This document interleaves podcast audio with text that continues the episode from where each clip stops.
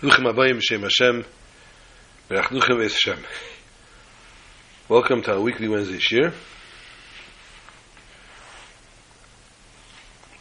Being recorded. Lil Nishmas from Hey Shvat Freim Chanyam Teflippe The outside is Hey Shvat. On Friday Mitzvah Shalom Shabbat Aliyah bring for Kali Yisrael uh, Yeshua.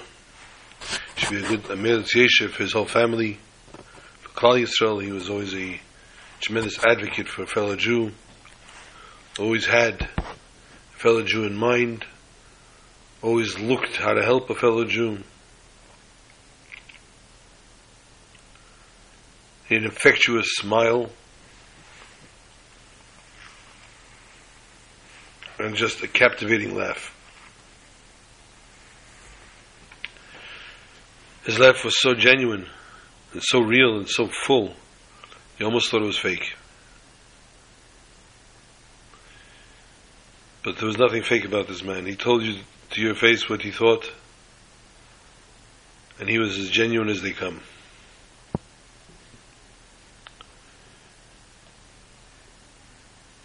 He was determined.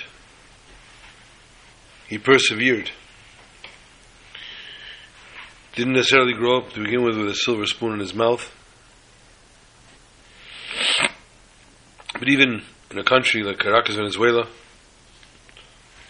where it was so hard to be a Jew, he saw to it that a yeshiva was brought down.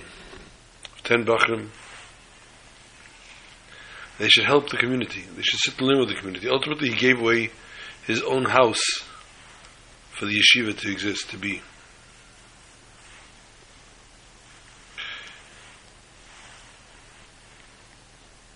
He raised a phenomenal family in spite of being in Caracas, Venezuela.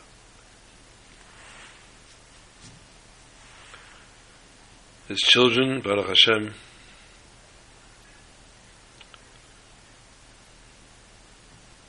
are living examples. Mahu b'chaim, Mazara b'chaim, Afu b'chaim.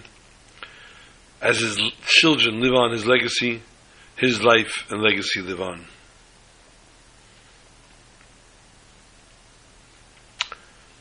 Shir, Shir Bas Daniel, Shalom, and also Rivka, Shalom Bas Nachemedel, Akain Shalita. Rebbe Ephraim, known as Efri, Rebbe Ephraim, Mr. Steinmetz, whatever you wanted to call him, was the epitome of a perfect neshama. The neshama comes onto this world with a mission. He constantly looked to see what his mission would be. Traveling for business to the far end of the Far East with a layover in San Francisco. And the Rebbe located him in San Francisco with a message, with a mission, something to do in Japan. The Rebbe knew this is a true foot soldier someone he could totally rely on, depend on, and would get results, and he did. He saw to it that he made everything turn to results. He did not rest until there was results. Mm.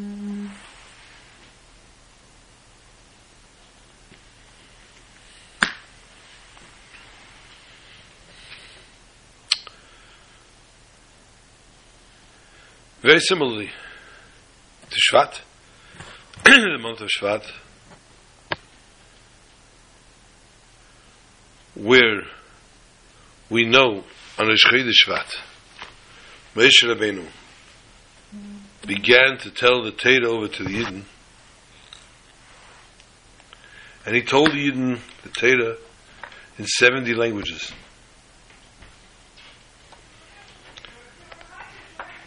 And the reasoning for the 70 languages, one of the reasons was because he knew that the Jews would ultimately end up in different cultures, in different nations, with different languages. And by Moshe Rabbeinu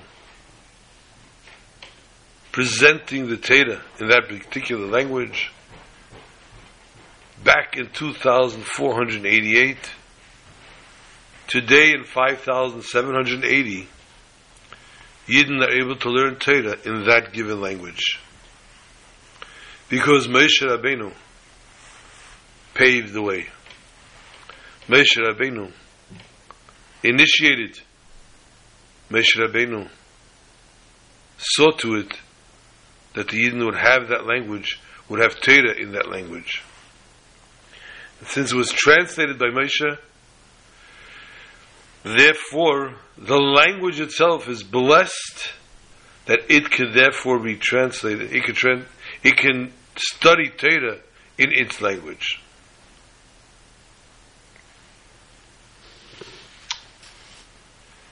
So on Rosh Chodesh Shvat, Moshe Rabbeinu began the recitation of the Torah until he passed seven, 37 days later on Zayin Adar.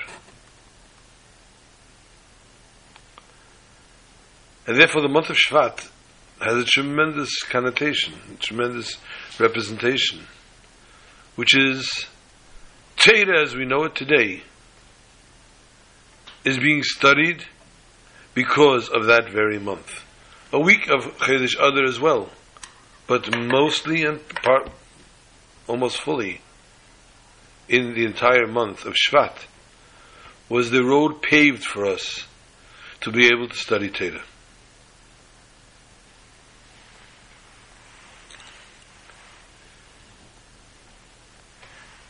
However, Pashas Boy,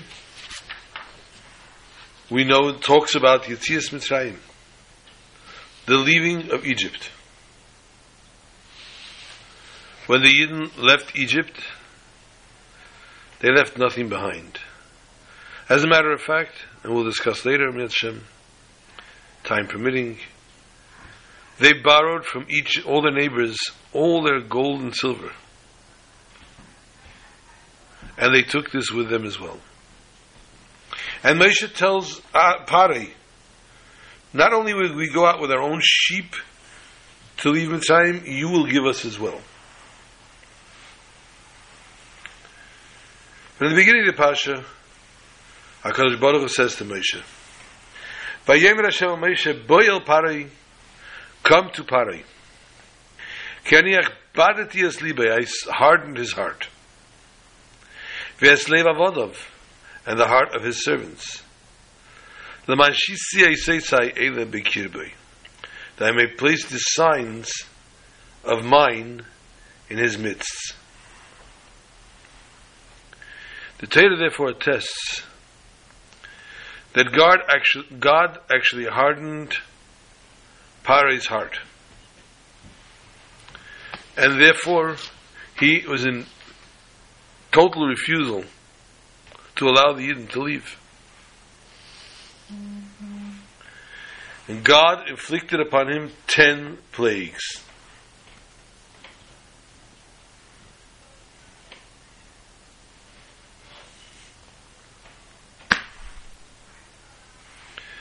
Ten plagues on him and his nation. The fact that his heart was being hardened was a punishment for the past. Punishment for all that he had done.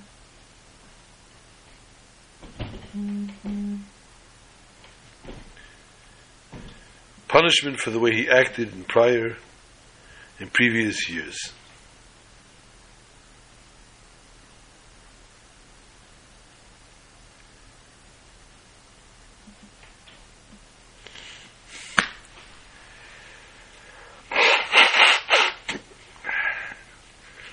Excuse me.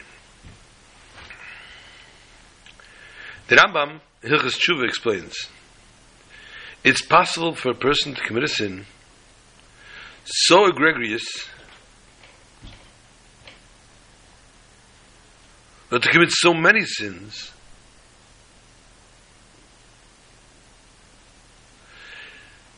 that judgment is rendered before the Shefet Emes, the true judge,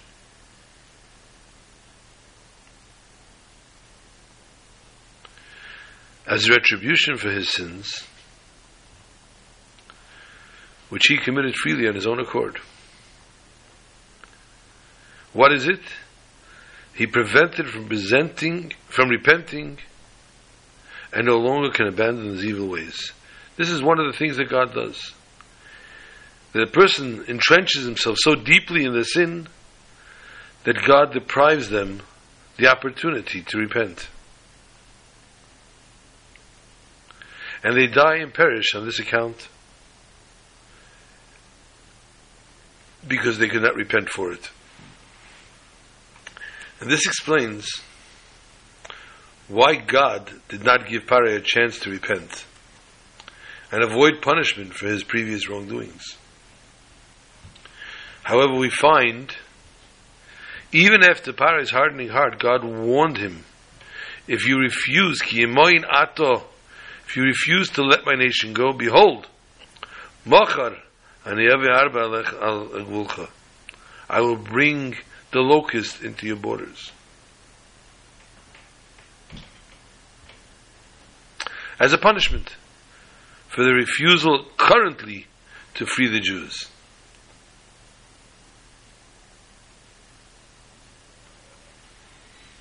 that case, question begs to ask if God took away his freedom of choice to repent, so the fact that he doesn't repent, why is he punishable for it? Why is he culpable?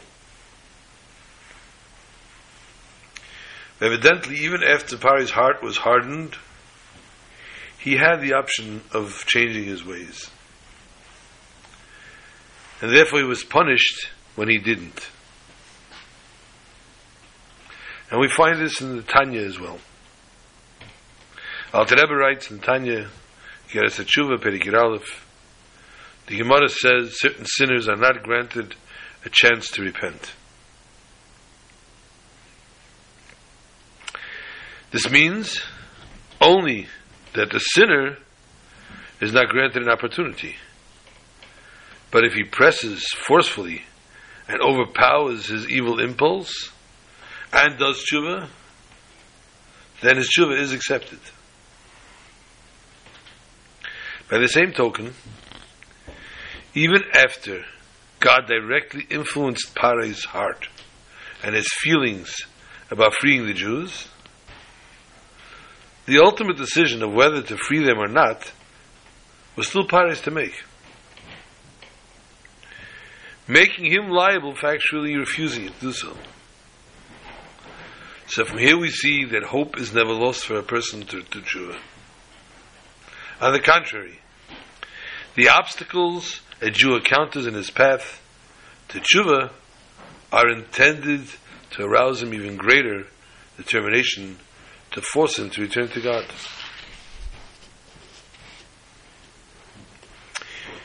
We learn today the tenth plague is inflicted on the Egyptians. Makas bechoiros, the death to all firstborn. Taylor tells us something very interesting. And as I was studying this morning, this pasuk, it had me scratching my head. Tita says that they cried out, and the cry that was cried out during this plague of when the firstborns were all killed, there's never been heard such a cry before or ever. People watch their firstborn children being killed, die in front of their eyes, and they began to scream and wail such an extent that the Torah mentions that there's never been such crying or screaming. I had a question. I was sitting alone, so I didn't really have anyone to ask, except for myself. Talking to myself is not pleasant. I had a question. We know that Parai decreed that all born boys should be thrown into the Nilus. And then it got to a point where he heard that the savior of the Jewish people could be from an Egyptian household. As we know, Moshe ultimately was raised in Parai's house. But they couldn't decipher exactly what that meant. But they did think maybe perhaps it was an Egyptian child as well. Not just a Jewish child to be the Savior. Maybe it was an Egyptian. So they were told to throw their children into the Nile as well. So my question that got my head scratching was simple. When they threw their children into the Nile, they didn't wail, they didn't scream, they didn't yell. Suddenly, when they saw their children, their firstborns, dying in front of their eyes, oh, all of a sudden they're yelling. But not just yelling and wailing and moaning, but at a level that has never been heard before, says the Torah. How? How is it humanly possible that here they moaned and here they didn't? Here they screamed and wailed and here they didn't say a word. Or that if they did, the Torah doesn't mention of it, doesn't make any mention of it. And if it was notable to be mentioned, what's the difference if it's mentioned here or mentioned there? If it happened there, why wasn't the Torah mentioning it? And if it happened here as well, why did the Torah mention it now?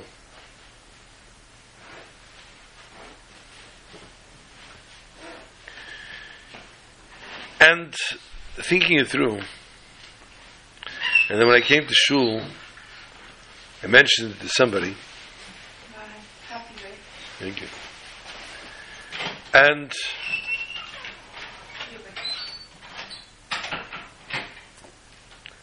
said to myself, the human nature is very, very strange. We tend, we meaning the human race, tend to do things in a self destruct mode constantly. This person's smoking cigarettes, this one's taking drugs. people doing things that are hurting them. They're hurting themselves. But they continue. They're coughing lungs up. They'll keep smoking.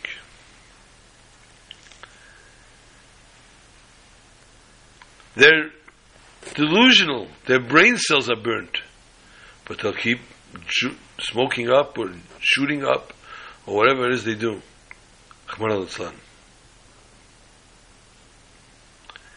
Ukadema, ukadema things that people eat things that are allowed to eat, diabetics eat sugar. But if chas v'sholem, a person relatively healthy, or as anyone's concerned, is a healthy person, just Rahman al dies, passes away, ooh, everybody becomes that same fellow or woman that smoked in public with no concern about the secondhand smoke, what it does to somebody else. Or the person that was smoking something else besides tobacco also with no concern about where the cloud of smoke ended up in someone else's face and mouth. That same person gets shocked when they see something actually happen. That same person that texts while they're driving and sees Rachman a car accident. It was up hidden. And who knows how many people Rachman al they get hysterical.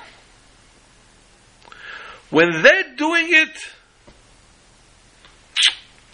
doesn't really seem so bad.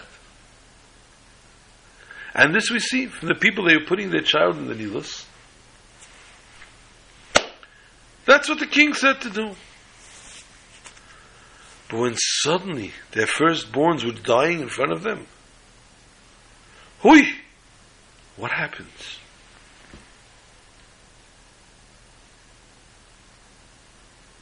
This is a very powerful lesson. And us situated now in the exile and the Golos are obligated to do just this. To cry out.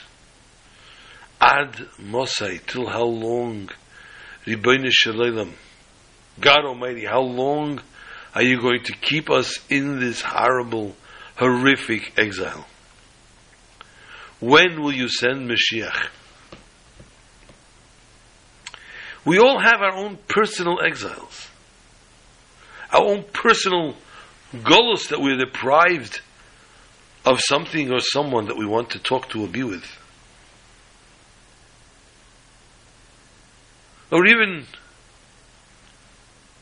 a relative that's across the widest sea. Although today's technology brings everybody so much closer together, but there's always that mania v'ikuv something that holds back, that restrains, that refrains. It makes it so much more difficult. It makes life difficult. But we tend to lose focus and we don't realize the main, we're not looking at the main picture. The main picture, as we spoke by the time of learning about Shluach HaKan and Ki Seitzei, sending away the mother bird. HaKadosh Baruch Hu is claiming and crying and bemoaning, Where are my children? Watching his very children in Golos, spiritually spiraling, spiritually deteriorating, Rahman al And HaKadosh Baruch Hu cries out every day for this. And therefore we cry out,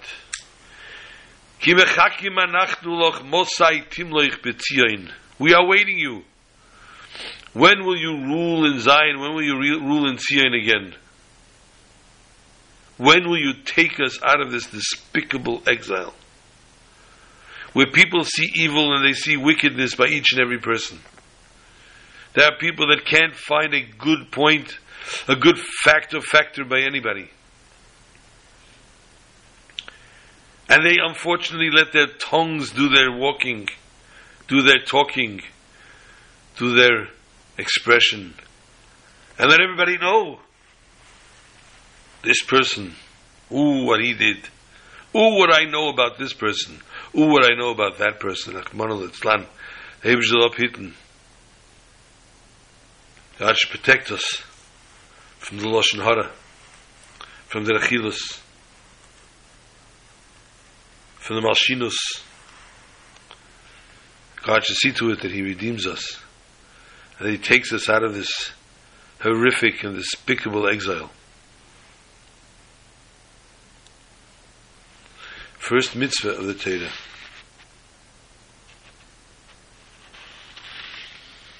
Before we discuss that,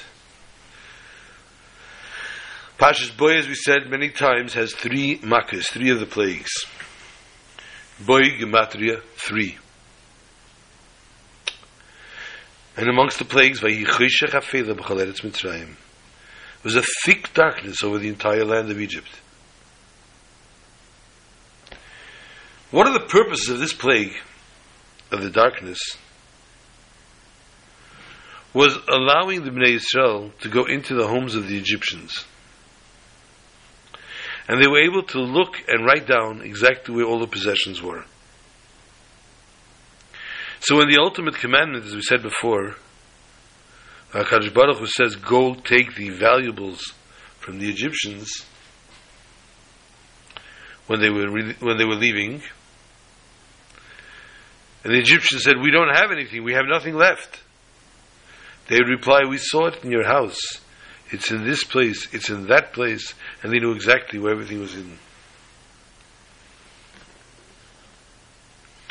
A similar account is found in Medrash. And the Medrash adds, however, that Bnei Israel canvassed the Egyptians' homes mm-hmm. in, a supernat- in a supernatural way, supernatural manner.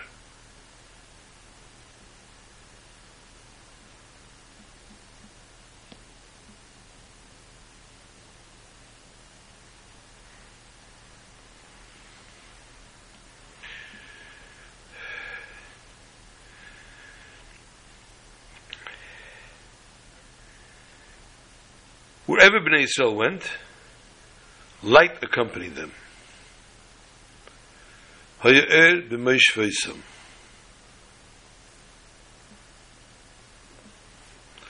There was light with them. And therefore, everything was illuminated in front of them. And it not only illuminated the actual room, it showed them inside, inside the barrel, inside the closets hidden recesses.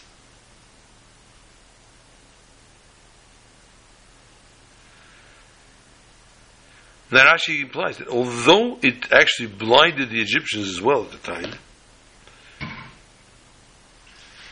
the Bnei Israel went through the house in natural means. Although they could have gone, stood outside the house, and knew exactly where everything was. Because the light was like an x ray. But the Jews went into the houses and checked.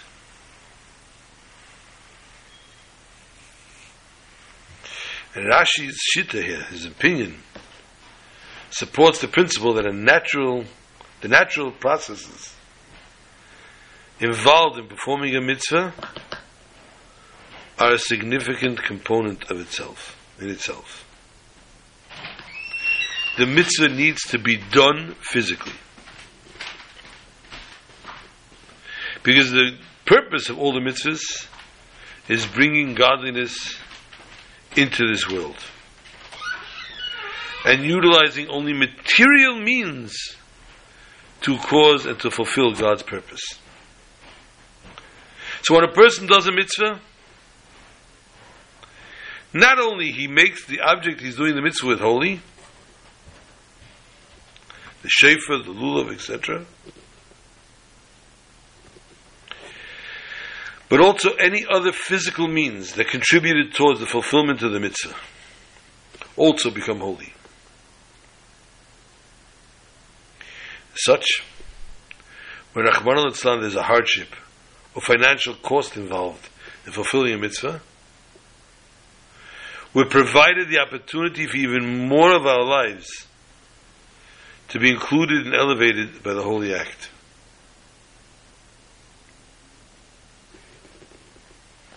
if these costs that we involved ourselves were circumvented through supernatural means, part of the mundane natural world would remain unaffected. Therefore, it needed to be done with a physical, regular means.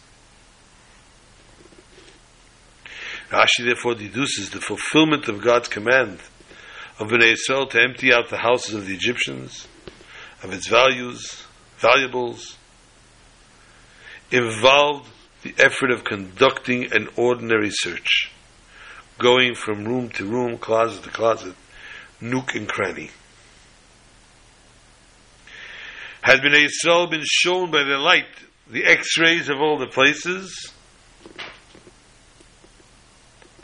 instead of going through the effort of an ordinary search, then the opportunity of this mitzvah to elevate the natural process of life would have been diminished. And therefore, the searching was done in the most natural way. Also, they say, it's written in the Medrash, that during these days of Choshech, there were people that unfortunately Yidden that did not want to leave Egypt.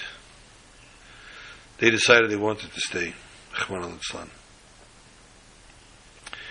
tells us the Medrash that these people died, perished during this time, and were buried during this time under the vise, under the cover of darkness. Hence, the Egyptians did not see what was going on. Because obviously it was a very embarrassing situation.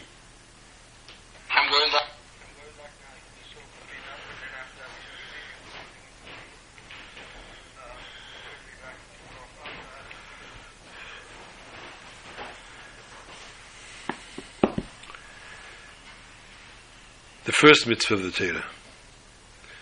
And the question is asked right in the beginning of Bereshit Bara.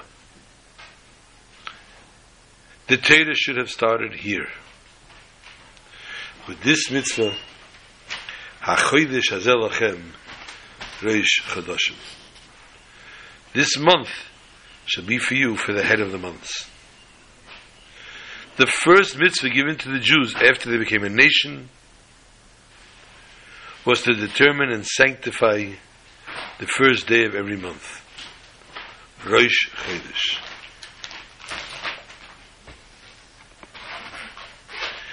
Thereby creating a Jewish calendar, a lunar Jewish calendar.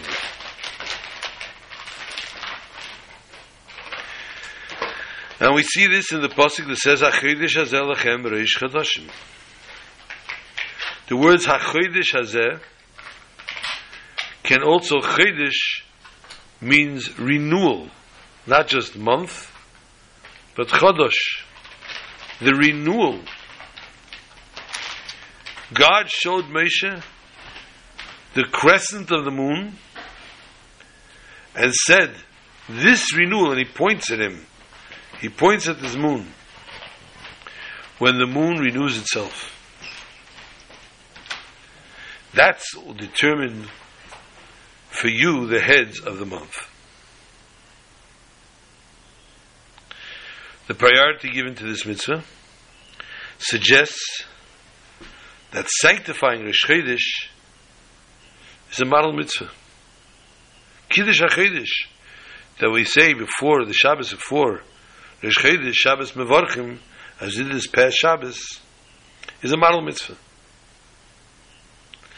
And it represents the underlying theme of all other mitzvahs.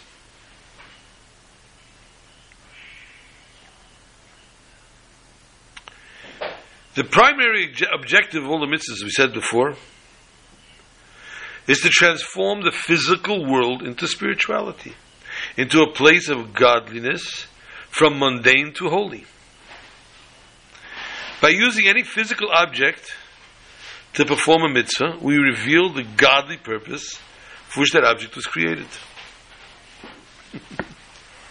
Oi, because the story that comes to mind is not a good one. Someone told me last week the Ay. he a business whatever business it is. And someone called him. A client on a Friday. And said to him come. A non-Jewish client actually. And he said to him, Come, pick up a check. I have a check for you, come pick it up.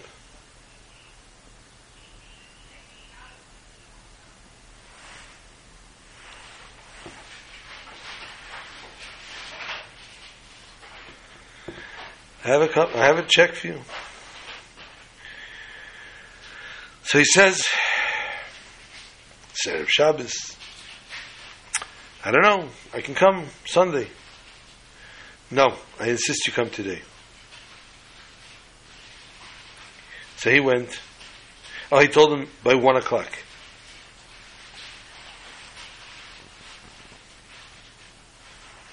By one o'clock. He got to twelve fifty nine. He got the check. He went home. On Motzei Shabbos, he gets a phone call from the partner. two young guys in the business. Partner calls him up. The guy died Friday night. He died. No questions asked. He just died. Up, and died, as we say in America. So he saw this fellow's mission on this world was to give him this check. And it's interesting as I told us to a shliach this week, and he told me that he got a check post mortem. The man that used to learn with every day, once a week, whatever it was, and from time to time the man would give him something for his shlichus.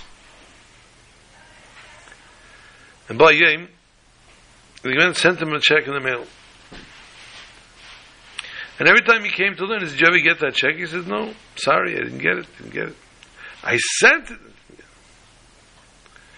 A while later, the old man passed away, Nebuch. I believe he said, I'm not going to, I don't want to exaggerate or make it to, what's called? He said he came back from the funeral and he found in his mail that day a check from this man. Which he says he didn't cash yet because he didn't know what happened if they closed the account or what. He didn't touch the check.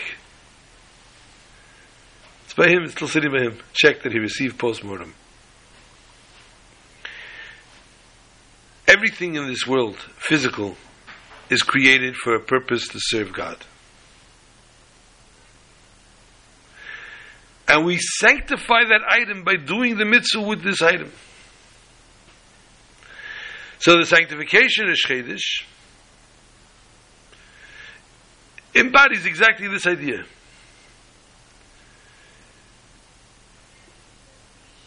Because this mitzvah elevates time itself. Namely, the mitzvah involves taking a day that was previous like any other day and declaring it Reish Chodesh. Beautiful. Reish Chodesh, the head of the month. No longer a re- regular weekday. It has prayers, special prayers that we say. Special offerings were brought in time of the Beis Hamikdash.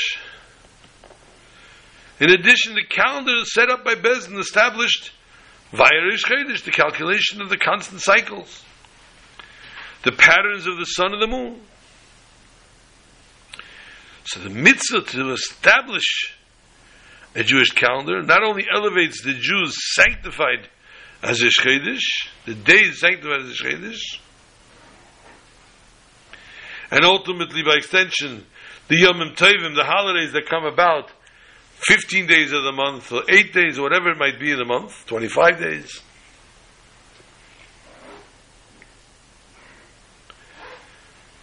It reveals godliness in the passage of time of every moment. The Shchedish, therefore, the first mitzvah commanded, since it is a visible act of sanctifying the mundane, and the essential theme of all the mitzvahs, therefore is given a name like Reish Chodesh. Time in general is marked and defined by change.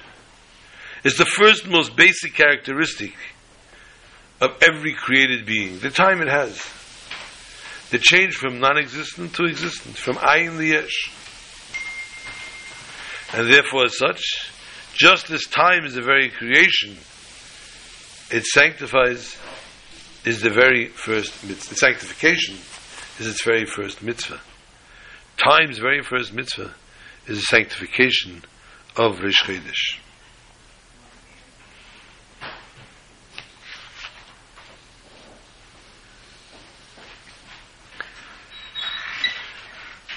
are you going?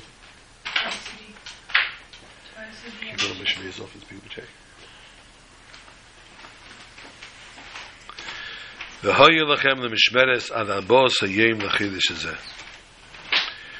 should be for you a mishmeres, a watch, an inspection, until the 14th day of this month.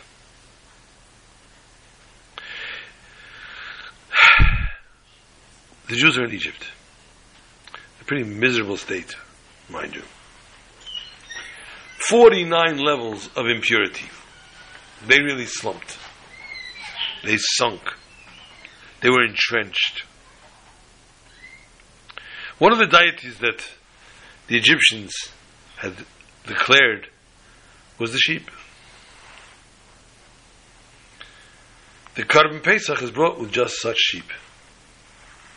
Mm-hmm. It needs to be a male, and it needs to be less than a year. So therefore, if it has a baby, it's not good because it means it's in a cave. And if it runs away and we find it the next year, no good either because it has to be less than a year old.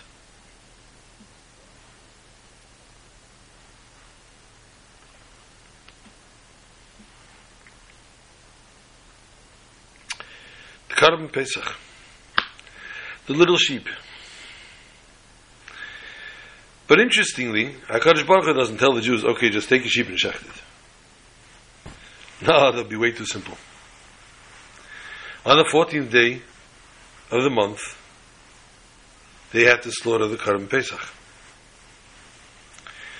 But HaKadosh Baruch Hu says on the 10th day of the month, I want you to go take that lamb and tie it to your bed.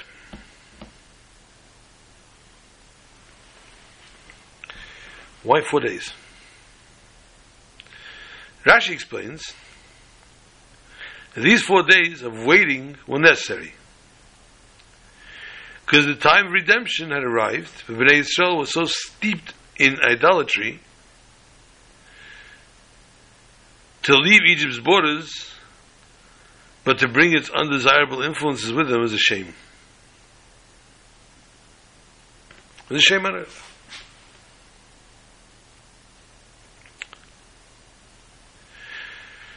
So what is redemption? Redemption means complete and total redemption. And by bringing this out with them, it would be incomplete. So when they slaughtered this sheep, the Egyptian deity, for Karban Pesach, this was a mean of rehabilitation for the Jews. But the Jews in Egypt had not only dabbled in idolatry, as I said, they were steeped deep, deep into it. Not knee high, much higher than that.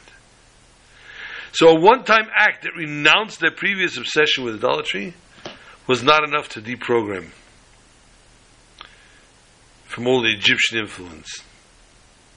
So a longer process was required. Four days of introspection. Four days. Long time.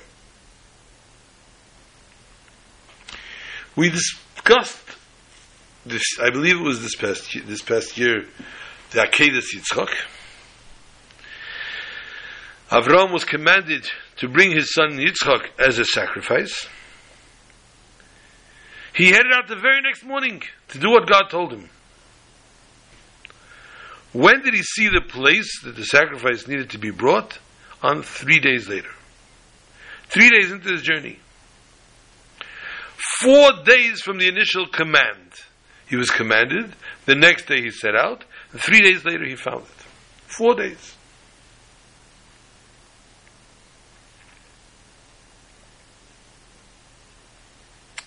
Why? Rashi explains, God delayed this, showing to him immediately. So people should not say, he heard a godly voice, and he was totally taken by it, and he immediately acted on it. He was temporarily insane, as we call it, temporarily insanity. Temporary insanity.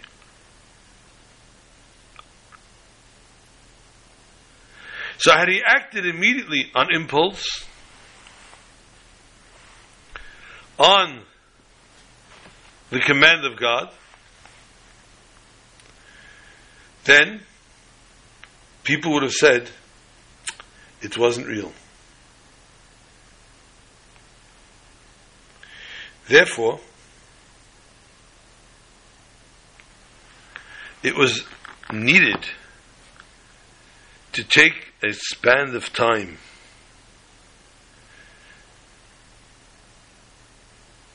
a person's greatest passion is his children. Giving Avram four days to contemplate parting with his child meant that when he ultimately lifted his knife over Yitzchak, it was indisputable that he was doing the command of God. Because any other father would have kicked his back and forth and back and forth. Famous story, joke. The fellow is riding his wagon, his horse and wagon, the countryside. And the axle breaks. And similar to the tire, the axle breaks, you need to lift it up on a jack, the wagon, and get underneath and fix it. Abed nicht gehat. He didn't have a jack nebuch. Now where do I get a jack in the middle of a pitch dark road in the countryside? Squinting, he sees yonder, maybe a mile, maybe more, a light. Hopefully it's a farmer, a shed. He surely has a jack. And he set out, leaving his horse and wagon, to go to borrow a jack from the farmer. It's a 15, 20 minute walk. And as he's walking, he says to himself, What do I do if the guy says no? Stuck out here in the middle of nowhere. There's no AAA. There's no warranties on my wagon. They come and do roadside service. What will I do? Eh. Spells that stupid thought. How foolish. Of course he's going to lend it to me. I'll fix it, I'll be on my way in no time. You know something? It's middle of the night. I know his light's burning. I know he's awake. What if he says, I don't trust you, I don't know who you are. Leave me a credit card for a deposit. I don't have a credit card. You know what? I'm being so cynical, so foolish. If this happened to me reverse, I would definitely lend a bit. How would I not? I mean, what kind of fool is he? I want to steal something, I'll steal his horse. I'm not going to steal his jack. Why have everything I would have to steal his jack? he dismisses that doubt. Not even possible that the guy's going to say no. What if? Just what if this guy is a real mean fellow? And decides, I don't care you're stuck out on my road. You should have had a better wagon to begin with. Who asked you to drive wagons, rickety wagons around here? I'm not giving you my jack. That's my jack. I paid for it. You don't pay for your own, it's not my fault. Anyway, this argument went on for the entire 20 minutes. I'm not doing it for 20 minutes. Forget it. At the time he got to the farmer's door, was one of the negative ones. The negative argument was screaming and yelling that there's no way this guy's going to give it to you. He's a wicked man. He's an evil man. And this is why he lives out here with no neighbors, because he can't live with neighbors. He can't coexist. And he knocks on the door, and the farmer opens the door, and he takes a fist, and he smacks him in the face. He punches him across the face, and says, I wouldn't even take your jack if you gave it to me for free. No. Human nature. Four days. Four days, Kinderlach, what goes through the person's mind in four days. Avram Avinu thinking in four days' time, back and forth. My son, my only son, the son I love so much, the son I adore, the son that's supposed to be continuing my continuation in life. He's the one that's going to bring me my children, grandchildren, and everything else, and I'm going to kill him. So God commanded me. I'll cut his finger. I'll take blood from somewhere else. I, I can't kill my son.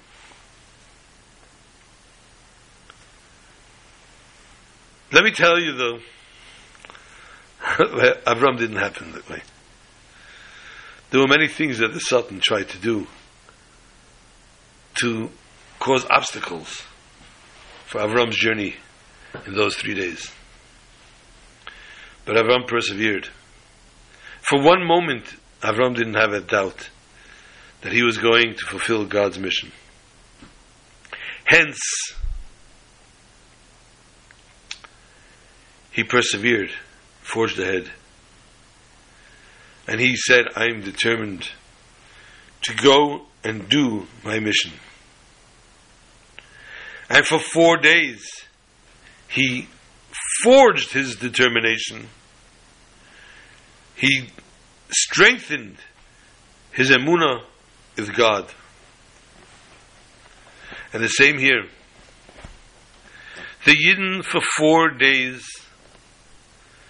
had to answer to the Egyptians' cry and scream, What are you doing with our God? Why is he tied to your bed? They let Rome free here. And the Yidden had to answer, We were commanded by God. Commanded by God to slaughter the sheep. Fully aware of what we're going to do.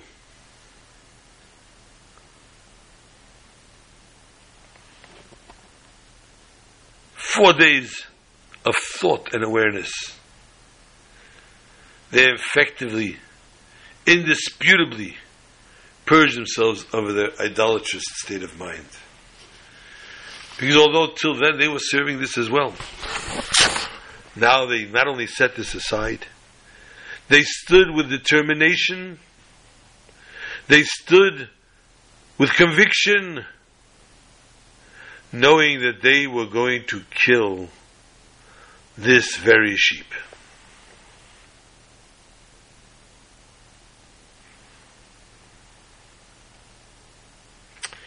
So when the Pasuk tells us, on the tenth day each person take the sheep for the Karban for the Karban Pesach that the Jews were now commanded to bring in Mitzrayim.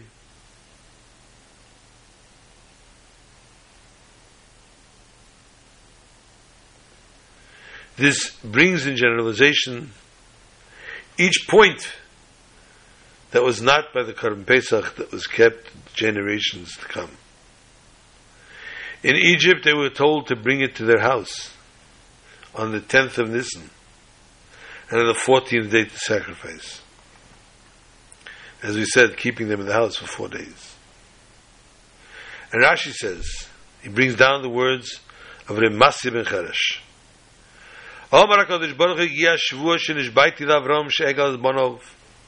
The time that has come that I re- promised Avram that I will redeem his children. The hobi yodam mitzvahs hasek, mitzvahs behem. Kadesh. But they had no mitzvah, they had no merits with which I should redeem them for. Shenemar it says, Ve'ata aram ve'eria. You're totally naked. Therefore, HaKadosh Baruch Hu gives them two mitzvahs. Dam Pesach v'dam Mila. The blood of the Karban Pesach and the dam of the Bris Milah. Of course, the question begs to ask, why did HaKadosh Baruch Hu give them these two mitzvahs? In order to take them out of Arumim Mikol mitzvahs, from their nakedness of all mitzvahs. One mitzvah is enough. How many eggs can you eat on an empty stomach? You haven't eaten in three days, two days. How many eggs can you eat on an empty stomach? The answer is one. Because once you eat that egg, your stomach's no longer empty. One mitzvah makes them out, finishes, fixes their, rectifies their nakedness. And if it's not enough with one, why two? Make 50.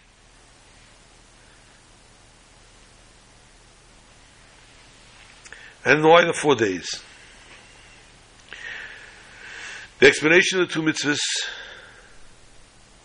are the two lacking generalizations that the Jews were lacking in Egypt. They had no mitzvahs, but they were also entrenched in the Avodah Zarah. The mitzvah milah comes to fill the first lacking. And through the mitzvah gedela, this fundamental mitzvah of mila sets the person over the top. And all those who didn't have a bris yet, adults, children, Kadosh Baruch Hu should give you strength that you should be able to join the Jewish nation. Shekadishanu b'mitzvayse v'tzivanu ala. And lachnisei b'brisei של Avram Avinu. Through this great mitzvah, the Jews were given a tremendous merit. Karban Pesach fulfills the second thing, to take the Jews out of the impurity of Egypt. As we said, it was an, a deity, a deity. Taking it and slaughtering it to a Karban for Baruch Hu, this showed that they are eradicating their Avodah Zarah from within. Not enough just to slaughter the seh, but to eat the seh. But not only just to slaughter and eat the seh, but to take it on the tenth day. As we just discussed, what the four days purged. This has to be Dafke, Pesach Mitzrayim, not in Pesach any any other generation. Because the Jews in Egypt were the ones that needed the four days, as we said to wipe out and to take them away from what they were totally, totally entrenched in.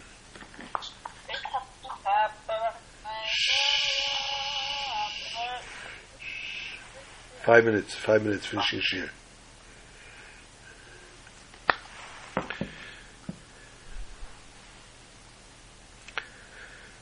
So these days, Erev Agula Mitzrayim, we accept the proper message as we stand prepared for redemption. In our days, we need to dress the naked and thereby taking all the directions and seeing to it that we overcome all our obstacles and we go to Geula Amitas Vashlema Ayidei Mashiach Tzidkenu, this very Shabbos, Shabbos to all.